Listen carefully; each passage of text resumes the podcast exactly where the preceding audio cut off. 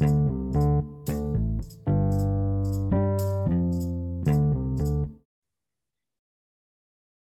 い、えー、ということで始まりました。えー、今回のゲストは、あのスケブの、えー、代表で、えー、エンジェル同士としても活動している、えー、成上さん来てもらいました。よろしくお願いします。よろしくお願いします。成上さんあの、まずちょっと自己紹介をあのアバターで やってらっしゃいますけど、まあ楽しいなという感じなんで、あの、はい、はい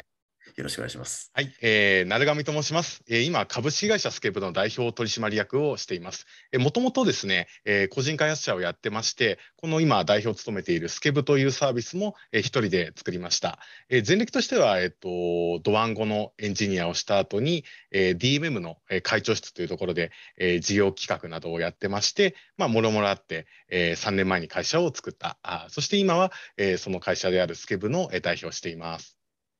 ありがとうございます。あの、まあ、スケブのこと、その、この、なんて言うんでしょうね。ちょっとスケブのサービスもちょっと簡単にどんなサービスかって教えていただいてもいいですか？はい、えー、わかりました。えっと、スケブは簡単に言うとですね、えー、こういう絵を描いてというのを金額付きで、えー、日本のですね漫画家さんやイラストレーターさんに頼むと、えー、それを一発書きで、えー、描いてくれるというサービスですね。えっと分類としてはコミッションサービスというものになってまして、えー、簡単に言うと、まあ、クラウドソーシングではないんですけどお金を出して何かを作ってもらうというサービスですね。でコミッションサービスとしては今日本最大で利用者が、えー、今180万人ぐらいいて、で月額の売り上げが3億5千万円ぐらいの取引があります。すごい。なるほど。で、その、まあ、ビジネスとしてはその手数料をもらっているっていうようなモデルそうですね。そのリクエストの金額の大体、今、手数料無料キャンペーンやってるんですけど、6.8%くらいいただいてます。なるほど。すごいサービスですね。これが、えっと、3年前に会社を作られたと思うんですけど、スケボーを始めたのはいつぐらいですか、はい、あその会社当時はですね、外神田商事という会社で、今はスケブという社名変更をしたんですが、その会社自体もともとそのスケブを作るためにですね、えー、設立した会社で、えーまあ、その時にですね、えっ、ー、と、周囲の漫画家さんや、えー、友達の投資家に、えー、お金をいただいて、えー、スケブを作るだけのですね、えー、資金をいただいたという経緯があります。じゃもう設立時からスケブ、まあ、一本というか、それをやるためにやったってことなんですね。そうですね。はい、で、まあ、僕はあの、あの、すごい恥ずかしながら、こういうエンタメ領域投資もしてるんですけど、あの、テッククランチに2021、2月に、あの、このスケブを EXIT して、あと、その時のインタビューが載っていて、で、個人、まあ、タイトルで言うと、リンクもつけておきますけど、個人開発プロダクトを10億円で売却したスケブ創業者インタビュー、コミュニティのプレイヤーであることが極意っていう、まあ、こういう記事が出て、で、僕はあの、まあ、なるがみさんの存在も、まあ、スケブのことも、まあ、あの、恥ずかしながらそのタイミングで知ったんですけれども。そうだったんですね。はい。で、まあ、2021年で僕振り返っても、この記事よりいい記事っていうのがあるから、そのスタートアップ立ち上げに関して言うとあんまりないんじゃないかなっていうふうになんかありがとうございます。で、なんか僕がそのツイートを、その、それこそ記事のツイートをしたら、なるがみさんフォローしていただいて、なんかそこでズームをしたのが、もう半年ぐらい前そうですね。早いですね。はいというところで、あの、お付き合いいただいて、まあ、今回、ポッドキャスト、YouTube 初めて撮らせてもらってますけど、まあ、この、この記事すごい、まずそもそも、あの、素晴らしいなと思ったんですけど、まあ、ここで書いたことっていうのは、そもそも、多分スケブの立ち上げの時にやったことだと思うんですけど、これなんかどんな意図で、まあ、何をまずサービス立ち上げするに意識すべきだっていうとこも含まれてるんで。そうですね。えっと、そもそも私がやってる、今、6個、7個事業をやってるんですけど、これはウェブサービスに限らず、全部に共通しているのがサブカルチャー領域なんですね。漫画家さんや、えー、イラストレーターさん、あるいはその VR ユーザー、バーチャル YouTuber さんなどなんですね。で、この界隈で最も大事なことはですね、そのコミュニティからいかに信頼を得られるかっていうところなんですね。で、その新しい事業やサービス、企画などがそのツイッターなどでオープンになったときにですね、まず最初に皆さんが調べるのはですね、この企画誰がやってるねんっていうのを最初に調べるんですね。うん、で、もうなんならですね、もう住所が六本木とかな会社なだけで叩かれたりします。こいつらは陽キャだ、オタクの味方じゃない、敵だみたいな。なるほど。あって、なので、いかに自分がその界隈のヘビーユーザーで、君たちと同じ悩みを抱えてて、それを解決するために作ったんだよっていうのを示していくことが一番大事だと思ってます。なるほどですね。で、そのまさにコミュニティのあの自分たちの仲間であるとか、そのまあ、そこの課題感を共有できるっていうのをその、まあ、発信をするとか、あのサービスとしてもそういう設計になってるよねっていう状態がある必要があるんですかね？そうですね。やっぱりその例えば最近だとメタバースが流行ってるんで、はいメタバースの何かをしようとか、NFT が流行ってるから NFT の何かをしようっていうのは、コミュニそれぞれにコミュニティがあるわけで、そこから信頼が得られない、えーうんっていうこともあり得るかなと思ってますね。例えば最近だと、日本メタバース協会っていう社団法人を立ち上げようとして、はいあの VR 系企業誰もいないやんみたいなのでコミュニティからめちゃくちゃ叩かれてそっちの叩かれたことが記事になったりしてましたね。なるほどですね。そういう意味では、あの、本当にそこのプレイヤーとして並べられるっていうことがまあ大事だっていうことですよね。で、そうですねああと記事には、それ以外にもそのエンジニアリングの知識と、まあ、経営企画の知識みたいなところが、あの、フィットサービスを運営するにはすごい重要であると書いてあるんですけど、これはそれぞれ、まあ、エンジニアリングがすごい分かりやすいなと思いつつ、うんうんなんかこのあたりも含めて教えてもらえますか？そうですね。やっぱり僕自身もその何社か会社を立ち上げた経験があるんですけど、エンジニアの人件費が最も高くて負担が大きいんですね。その例えばプロモーション費用とかは1回出したきりで終わりますけど、エンジニアは雇うと延々と月70万、80万が出ていくわけですねうん。で、僕が渋々そのスケボー一人で作ったのは、エンジニアの稼働コストが高いから自分でやった方が安いという判断で書いた経緯があって、なので、なるべくですね、そのベンチャーを成功させるためにも、その企画者自身がエンジニアで、えー一人で作れる状態ってある方が成功する確率は大きいかなと思います。うんそういう意味で、えーと、テックランチの記事では回答させていただきました。で、経営企画の記事は、その経営企画の知識が必要っていうのは、おのずと、例えば税理士さんやその司法書士さん、あるいはベンチャーキャピタルの方からあのご支援いただいている方だったら自然と身につくので、あえて何か本読んだりして勉強する必要はないかなと思います。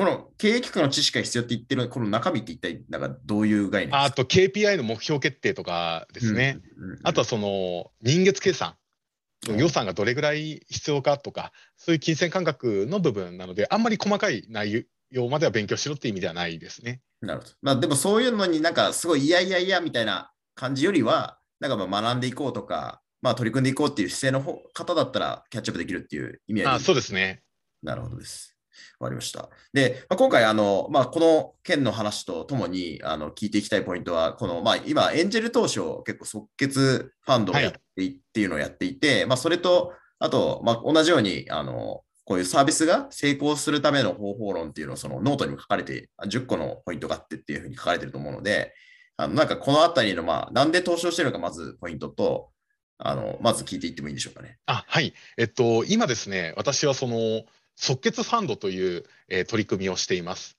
これは企画をですね、えっと、私に持ち込んでくれれば、DM で持ち込んでくれれば、その場で、Zoom で打ち合わせをして、えー良ければその場で僕がお金を出すという、えー取り組みです。その間に、その書類やデューデリに必要ななんか経営情報とか一切いらないです。もう動くプロトタイプか、もうアイディアがあればお金を出しますというプロジェクトで、なんでこういうことを始めたかというと、スケブがまずこういう形で生まれたサービスだったんですね。私が3年前、貯金が250万円しかなくてですね、うん起業がちょっと厳しいなと思っていたときに、その友達の漫画家さん3名、漫画家さんとそのクリプトの投資家の方、合計3名にですね、こういうサービス作ろうと思うんだって言ったら、あ、じゃあ今出すわって言って、その場で300万円ずつ合計で900万円くれた経緯があって、もう彼らはですね、事業計画書ももう全く何も提出しろと言わないし、お金出した後も一切今進捗どうなんとか言わなかったんですね。もう全部任せたと。うん で、最終的に今年の2月に10億円で、えー全株式をですね、売却しまして、彼らも300万円の出資で7700万円戻ってきたので、もう大喜びで2年ですね。なので、なるほど。じゃあそういう原体験もあって、あの仲間を巻き込みながら、まあ、投資家っていう意味での仲間を巻き込みながらあのやってきたっていう背景があって、それをまたやっていこうということです。やっぱエンジニアはエンジニアに集中した方がいいと思ってて、もうやっぱ進捗管理されるの僕いすごく嫌で、もう月次報告すらほやりたくないと思ってて、もうのびのびと、多分僕と同じような考えの方の方いっぱいいると思うんで、その彼らに何かしら支援ができたらなと思って今取り組みをしています。あの、まあ、ツイッターフォロワーで、まあ、3万人弱ぐらいいらっしゃると思うんですけど、これ、なんか相当いらっしなんかメールとかメッセージがいっぱい来てるのかなと思うんですけど、なんか多い時どのぐらい来るんですか？えっと、先週ぐらいにツイッターでこれを公開したら、えっと、な、500か1000リツイートされて、はい応募が今40件ぐらいあ来ましたね。で、面談まで行った方が12名ぐらいで、今採用になってるのが4件ですかね。なるほどですね。これは面談に至らないのは、例えばプロトタイプないなとか、まあそれ資料とかでもちょっと弾いちゃうものは弾いちゃう。あと、まず必要要件を満たしていない。ああ、ただなるほど。えっと、もう資金調達、えっと、この即決ファンドは3つ条件があって、えっとね、条件なんだったっけ？読みましょう。エンジニアが、あのメインエンジニアが取締役または取締役に就任させること。そうです、そうです。で、今までの資金調達が1000万未満である。で、えっと、IP、えーゲームキャラクター作品素材集、もしくは NFT、人材紹介ニュースメディアではないって感じです。はい、この3つの条件をまず満たされてない方あーからの応募もかなり多かったです。ゲームを作りたいみたいな話がすごく多くて、まあ、それはすいません、できませんっていうのと、あと、すかなり多かったのがですね、そのターゲットにしてる層がニッチすぎて、うんその対象層って国内にもう500人ぐらいしかいないみたいな。うんでも、取るのは月100円とか、まあ、それじゃあちょっとスケールしないよね、みたいなものとかは、もう面談の前に、これこれこういう問題があると思いますが、どう思いますかで、まあ、回答できなくて、そのまま、あーフェードアウトみたいな方とかもいらっしゃいますね。その、なんかゲームはさておき、こう、キャラクターとか、こういうなんか IP ものっていうのは、なんか、こう、成上さんのこう、バックグラウンドとか、なんかこう、雰囲気を見ると、なんかやりそうな気もするんですけど、ここはやらないんですね。ここは当たるかどうかの、その要素がですね、何百個もあるので、うんうんうん。あその事前にメガヒットする漫画とか映画って作れないじゃないですか。うんうんうん。予測できないですよね。それと同じで、漫画 IP、この、ま、漫画やえキャラクター、例えばバーチャル YouTuber を作りたいとか、その、もうわかんないです。誰が当たるか。なるほど。僕は博打には投資したくないので、はい。あの、でも、そのサブカルチャーの CGM とかであれば、僕は事前に当たるかどうかある程度わかるので、自分が判断できる範囲で投資したいなと思ってます。なるほど。で、あの、なんて言うんでしょう、あの、成上さんは意外とあのクリプトというか、ああの仮想通貨もご自身では結構持ってらっしゃったり、結構詳しい、はいめっちゃ持ってますんですけど、NFT はダメなんですね、その文脈で。NFT はですね、今、その技術自体は素晴らしいと思います。うん。が、えっと、それを有効活用できているベンチャーがあまり僕は思い浮かばない。あるいはそのベンチャーだけじゃなくてビジネスモデルとか。今その、情報商材の界隈で NFT が流行っているのがあって、うんこれが落ち着けば、その、何か面白いアイデアが生まれてくるかな。今、NFT なんかよくわかんないけど儲かるからみんなやろうみたいな風うんうん空気、つまり手段と目的が逆転している。社会問題があって、それを解決するために NFT を使おうではなく、なんか無理やり NFT 絡めてお金もらおうぜみたいな気配がすごくてですね。うんうんで、そのか勘違い、その NFT の所有権に関する認識の違いや、そのコピー不可能な DRM 技術のような間違われ方もしているので、まあ、そこが落ち着いたら投資するかもしれないです。なるほどですね。じゃあ、あの、まあ、やっぱり、まあ、流行り物っぽくなっていて、まさにこう本質的にサービス提供できるのかどうか、まあ、怪しいものも多い。まあ、この領域多いと思います、まだ。から、結構、長上さんは本質派だっていう感じなんですかね。そうですね。わかりました。はい、じゃあ、あの、まあ、結構10個ぐらいトピックスがあるんで、あの、ちょっとどこまで掘るかはあるんですけれども、この成功するサービスをに必要なチェックシートっていうのが、まあ、あの記事としてあるんですけれども、まあ、これ、まあ、10個、まあ、全部じゃなくても構いませんし、まあ、一旦3つぐらいをピックしながら、ぜひお話しいただければいいかなというふうに思ってるんですけど。ああ、そうですね。はいまず、その、例えば1個目、えっと、この10個のチェックシートはノートに公開しているので、ぜひ皆さん見てほしいんですけど、じゃあ、まず1個目、この事業を20文字以内で説明できるか、これすごく根本的な話で、特に 2C サービス、個人の使うサービスって結構口コミで広がっていくことが多いと思うんですね。それは、その、例えば飲み会の席で話されたり、あるいはツイッターで話されたり、その時にですね、めちゃくちゃ小難しい概念のサービスだと伝わらないんですね。うん。あるいはツイッターで説明しきれない。ので、まず20文字以内で、しかも、その、よくですね、提案いただくものは、えっと、海外のあるサービスの日本版ですみたいな。でも、ユーザーは、その、界隈にいる人たちは、その、そのサービスをそもそも知らないので、日本版何やって言ってもわかんねえわってなるんで、まず20文字以内で説明できることが大事かなと思って例えばスケブだと、お題の絵を描くとお金がもらえるはいみ。たいな、そういうシンプルなですね、説明がまず必要かなと思っています。なるほど。これはでもやっぱり本、まあ、これも本質論っていうか、ユーザーにとって何ができるかっていうのをこう簡単に説明できるかっていうポイントそうですね。ユーザーにどんなメリットがあるのか、この20文字で説明できてないと難しいと思います。なるほどですね。続いてどうですか？じゃあ順番に軽くいきましょうか。はい、そうしましょうか。じゃあ次2番、ペルソナを設定できていますか？これは提案いただいた資料を見てて思ったことで、えっと、ものすごくですね、ニッチな部分を攻めている方が多いんですね。うん、もうなんか、ある界隈、まあ、それが日本に1万人いるとして、その中の100人しか対象してないサービスみたいなものがすごく多くて、あるいはなんか VR で何かしたいですで企画書を持ってきましたってその社会問題を VR で解決するんじゃなくて VR で何かしたいから事業を作ったパターンだとこの利用する利用者のイメージがですねそもそも起業家側にないみたいなのがあって、で僕が求めてるのはターゲットにしている層の年齢性別収入その分野にいくら使うのかその人たちは年間っていうこの4つは絶対答えられないといけなくてさらにその人が友達交友関係の中に10人20人はいないとダメだと思っています。うん、これもあの意外とその、なんていうんですかね、このペルソナとかって、そのプレゼン資料に書いてないですよね、大体。うん、書いてないですね。うん、なんか、なんでこんなに書いてないんだってぐらい書いてない気が、まさに絶対ピッチ資料にも書いた方がいいと思うんですけどね。そうですね。はい。だから、あとはなんか利用シーンの、なんかこう、ペルソナのスライドがたまにあっても、それ、あなたなんか、イメージ湧いてないだろみたいな話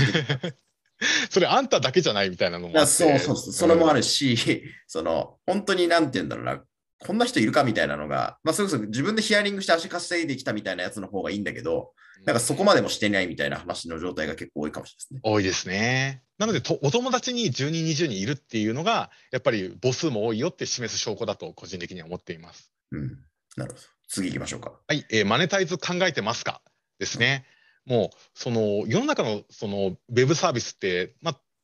分けると2種類しかないと思っていて、少人数に高単価のものを売るか、大人数に低価格のものを売るかのどっちかだと思います。うん、で、スケは、えっと、平均単価が1万2000円なので、180万人という少人数に高単価の商品やサービスを提供するタイプだと思うんですが、皆さん提案いただくのがですね、その利用者も少なく、界隈のパイも小さいのに価格も安いみたいな。うん、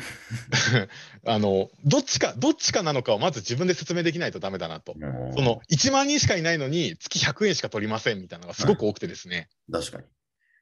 1万人しかいないそのすごい狭いパイの市場を取るのであれば彼らからもう年間10万取れるぐらいでいかないとダメだと思います。これ、この質問の形式いいですね。この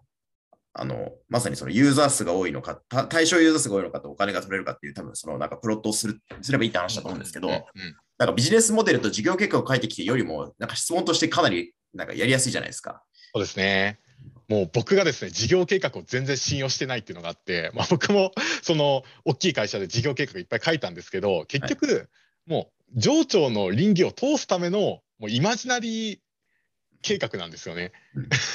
その数字通り絶対行くことはないし、言ってる事業計画見たことないから、だったらもう実際に動くものを見せてくれっていうのも、ここに込められた思いかもしれないです。うん、じゃあこれもなんかマネタイズのコンセプトっていうか、どっちどっちなんっていうような、なんかぐらいの話ってことなんですよね。そうですね。うん、わかりました。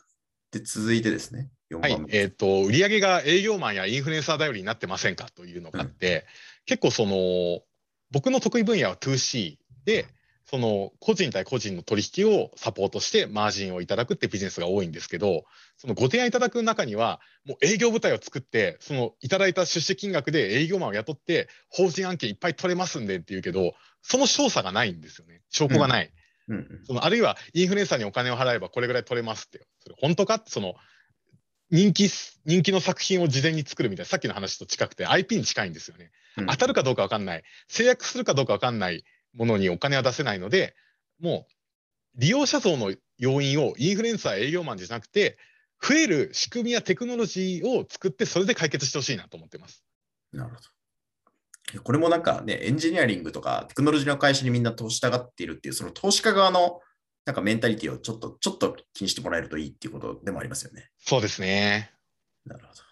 わかりました。次行きましょう。あと5番目、えー、運命を共にしてくれるメインエンジニアはいますかと。うんあのまあ、代表の方がエンジニアであれば何ら問題はないんですが、まあ、代表の方が企画して、えーメインエンジニアの方が、えーコーディングするっていうパターンもあるんですが、結構ですね、このパターン、その、相方をですね、大学生のエンジニアにされる方がすごく多いんですが、彼らは卒論であったり、就活を控えているので、そのいつまでもはですね、働いてくれるわけじゃない。投資家からすれば結構そこってリスクなんですよね。うんうん。うん。で、まあ、僕がそのエンジニアが代表の企業によく出資している理由は、その他のメンバーが辞めても、最低限エンジニアさえ残ってればなんとかなると思っている部分があって、うんなので、会社のビジョンに賛同してくれて、代表と運命を共にしてくれる、つまりは取締役になってくれるエンジニアをちゃんと置いてくださいね。安いバイトで、そのエンジニアを雇ってはいけませんよっていうお話ですね。うんこれはじゃあ大学生のエンジニアあっても、まあ、取締役でもフルタイムでだったり、長いじ時間軸で3年とか、そういうスパンで一緒にやろうっていう気合が入ってれば、まあ別にあそれそれだったら OK です。てことですね。はい。なので、もう卒業後、もうその会社に入ることが確約できているんでしたら大丈夫だと思います。で、これなんか僕はあれですね、大学生かどうか以上に、エンジニアの人へのなんか年数的期待値とか、真剣なその、やっぱりこう、コアメンバーであるとか、まさに、じゃあ株持ってる持ってないとかでもいいですけど、うんなんか長いスパンで一緒にやろうっていうコミュニケーションが足りてない場合っていうのは結構多いかもしれないですね。ですね。なんか、インセンティブの方向が、その従業員と役員では全く違うので、うんうんうん。ちゃんとエンジニアも役員にしましょうねっていう。そのインセンティブを一致させましょうというのがありますね。でもあ、これいいかもしれないですね。これもだから CT、まあ、CTO の人を立てて、ちゃんとあの役員しましょうっていうのは、なんかこれも分かりやすいあの人の話なんで、なんかとてもいいなと思いました。6番目、じゃあ次行きましょう。はい。えーターゲットをシュリンクしている市場にしていませんかというのがあって、結構ご提案いただいた中には、そのコロナの影響で落ち込んだ業界を支援したいといううん。えー企画もあってそれそれ自体素晴らしいんですけどそもそもコロナが収まっても戻ってこない界隈っていうのはあるわけですよね。うん。新しい生活様式。その例えば Zoom 飲み会とか新しい生活様式ですよね。とかそのそもそも出勤しなくてよくないみたいな。リモートワークであるとか、で多分これはもうコロナがなくなっても残っちゃう文化なんですね。なんでそこをちゃんと検討してないなっていうアイデアがすごく多くて。ちゃんとそのコロナが収まっても復活の兆しがある、えー市場にしないと難しいと思います。しかもそこを俺たちが変えていくぜってなっても企業未経験の方や個人開発者の方の力では正直どうにでもならないと思っています。またそもそもそのコロナに関係なく慢性的にもう10年前から売り上げがどんどん下がってるっていう市場をターゲットにしてもこれもまた厳しいと思います。これもなんか本当にトッププレイヤーであのマーケットを作り出しているビジネスって、まあ、例えばメルカリとかうんそういうのもあると思うんですけど、あのほとんどはその市場を作り出すっていうよりは、その市場に起きてるものをなんか転換させるみたいなそうですね通常ですよね。うん。なんで、まあ、おっしゃる通り、まあ、伸びてる市場の方が、まあ、ある意味投資家とか採用時の仲間もおそらくあの巻き込みやすいはずなんで、まあ、そういう点も大事かもしれませんね。はい。で、ここがですね、またちょっと次に続くんですが、うんうん7つ目、えー先発サービスありませんかと。もうみんな自信満々で俺しか考えてないんで、みたいな感じでアイデア言ってくるんですけど、大抵のアイデアは思いつかれてます。それももう相当昔に思いつかれてます。それはやってない合理的理由があるからなんですね。うん例えば大企業が自分たちのデータベースやリサーチ力を使って検討した結果、もううまくいかないって分かってるアイデアもあります。なので、そのさっきのロック版のシュリンクしてる市場をターゲットにしてませんか？も、その落ち込んでる市場があるんだったら、みんなそれをどうにかしようといろいろ考えてるはずなので、なかなか自分の一人の力ではそれはどうにもならないと思います。あ仮に、えっと、先発サービスがある場合、それと全く同じもの、あるいはちょっとだけ変えたものでは絶対負けます。うん。手数料あっちの方が安くできるわけですからそれだけうまくいってて市場あるいはキャッシュがあるわけですからその手数料バトルに持ち込まれたら絶対後発サービスは勝てないのでうん。ちゃんと先発サービスがないものを選びましょう。というこれも実際手数料を下げて、なんかより良いサービスをその例えばなんかクリエイターの人に提供したいとか、なんかそういうコンセプトで持ってくる人自体多いですね。多いですね。ただそれをやろうとした瞬間に先発サービスが手数料下げてくるだけなんでうん。もっと根本的に仕組みやシステムで優秀でないとダメですね。うん、これだから、なんか初期だと別にね、気にしないんで、あの下げてこないというけど、なんか10万人、100万人とかって伸びてきちゃったら、なんか別に揃えてくるっていうふうに、まあ当然なりますよね。うん。だから、まあまあ、おっしゃる通り、その創業期はみんなそういう一旦手数料下げてとにかくスタートしたいんですみたいな話が多いんですけど、まあ、結構地雷かもしれないですね。えーはい、8個目が、えー、大企業が参入してきたときどうしますか？これ結構質問すると詰まっちゃってか答えでできない方が多いんですけど、まあ、その仮にそのアイデアが良くてサービスもローンチしてめっちゃうまくいったってなると資本力が自分たちより数万倍ある企業はですねクローンサービスも丸パクリサービスを出してきます。うん、で特にですねそういう丸パクリしてくる企業ってもう大企業やあるいは既存のアカウント自分たちのサービス内の経済圏のアカウントを持っているので、そのアカウントだけでこう簡単にできちゃったり、あるいは自分たちで選抜サービスが死ぬまで手数料無料とかにえぐいことしてくるんですね。うん、なので、事業を考える段階で、どんな企業が入ってきそうかも考えて、彼らが参入してきた時の対策や、あるいは彼らより常に後発その先発で優位性を保つための施策を考えたり、あるいは簡単にクローンが作れないようにする仕組みが必要だと思います。うん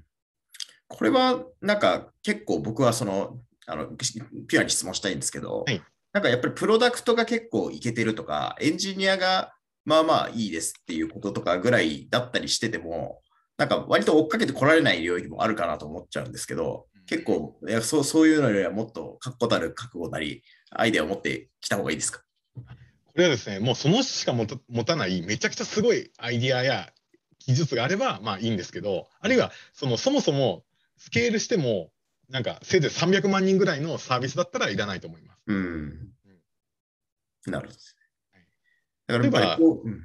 あのスケブとかもこれはもうリリースする段階から考えていました。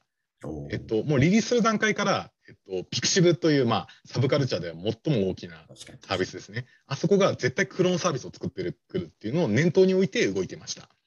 例えば、もう実際、 pixiv は予想した通りですね、その Skeb のクローンである pixiv リクエストというサービスを出しました。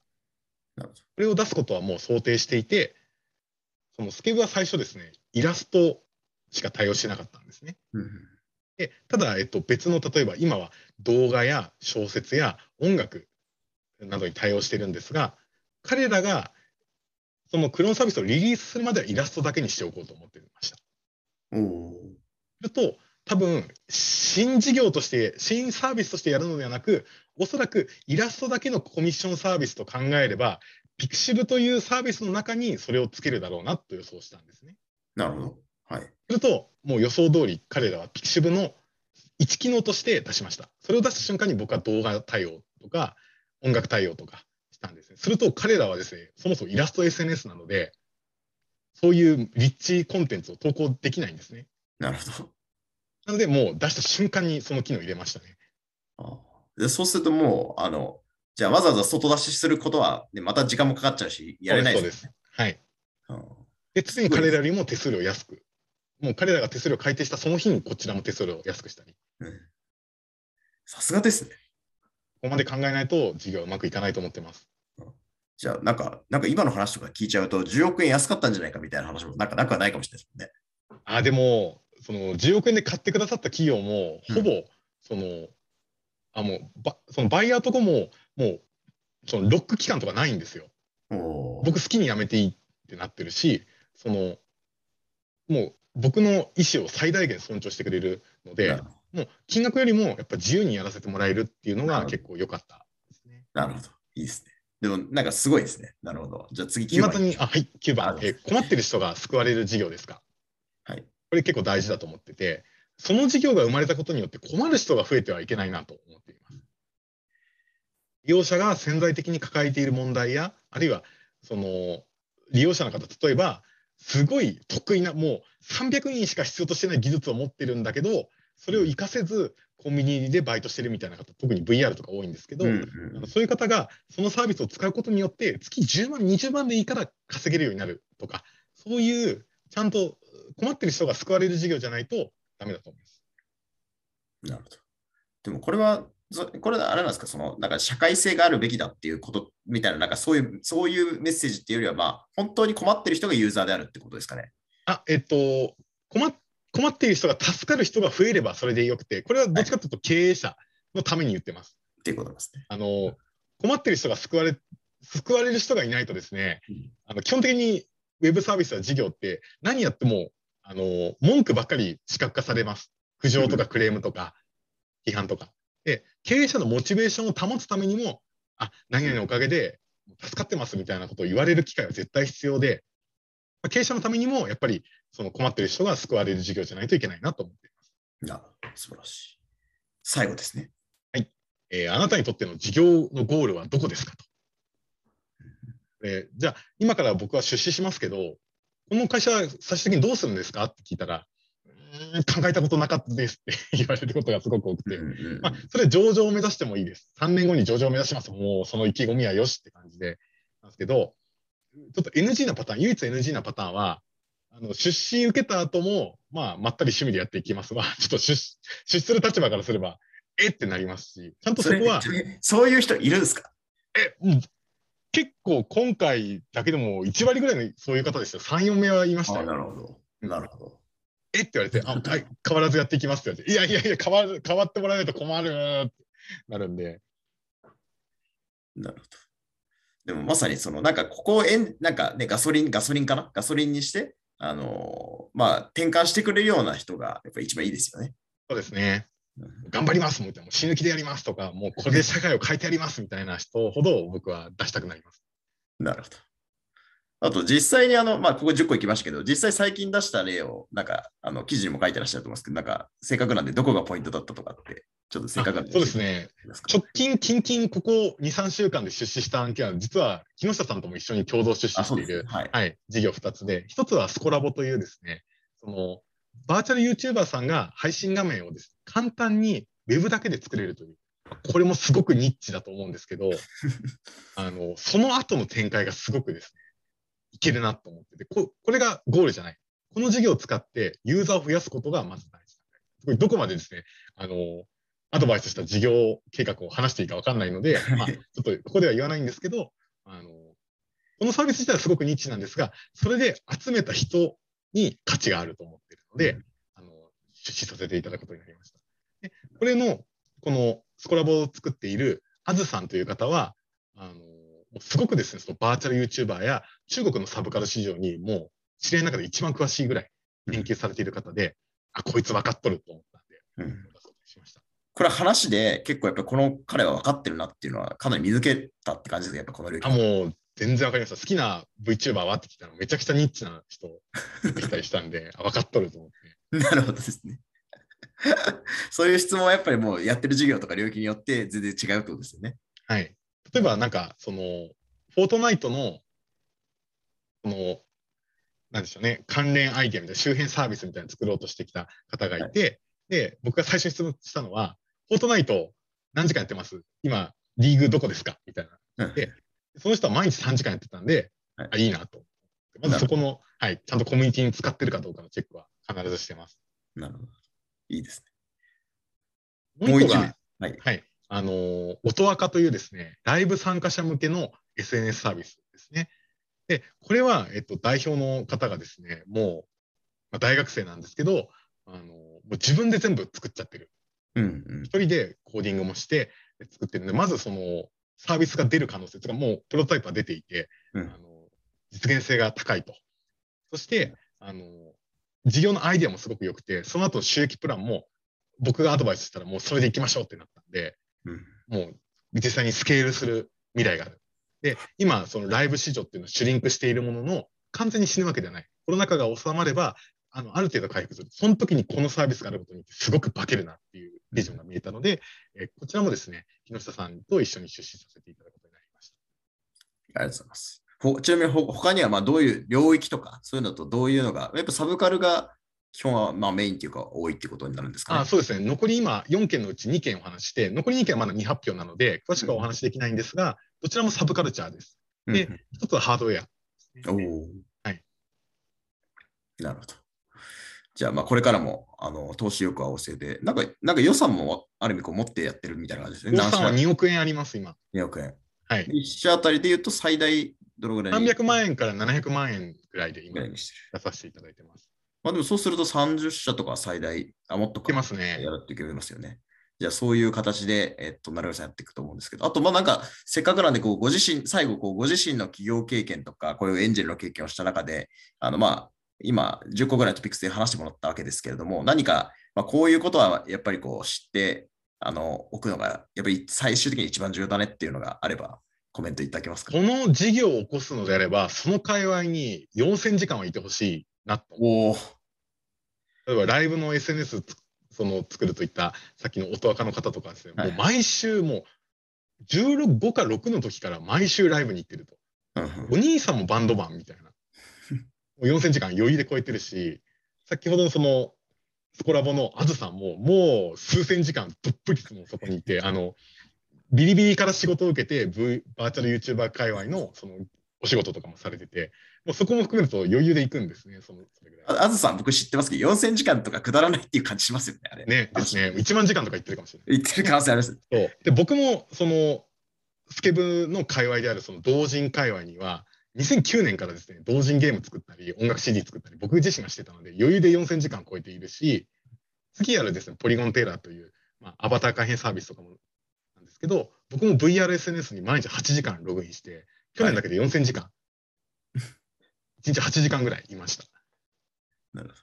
やっぱそのぐらいそこの、まあ、ある意味、界隈に入り込めば、またそこに事業機会を、ある意味、こう、イメージ湧いたりとか、はい、そこに仲間ができたりとかもするっていう感じなんですかね。そうですね。そのスタートアップも簡単。そのメンバーを集めやすいし、うん、本当にその人たちが必要としている社会的問題も見えてくるはずです。なるほどそして、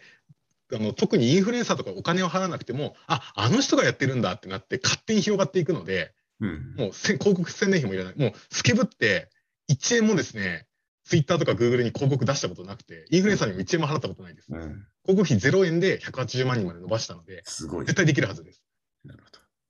いいですね。わかりました。今日は、えー、成上さんに来ていただいて、あのまあ、企業、それから企業事業立ち上げ、それからまあエンジェルとしてのまあ活動事項を聞いてきましたが、あのまあ、ちょっと成上さんとはぜひ、あのまあ、今年は2021年に交流させていただくようになったんですけど、なんかこういったご一緒していることもあるんで、はい、あの今後もぜひこういったなんかこうトピックスをベースにお話しさせていただければ嬉しいなと思ってます。はい、ぜひぜひ引き続きよろしくお願いします。はい、ありがとうございました。はい。お願いします。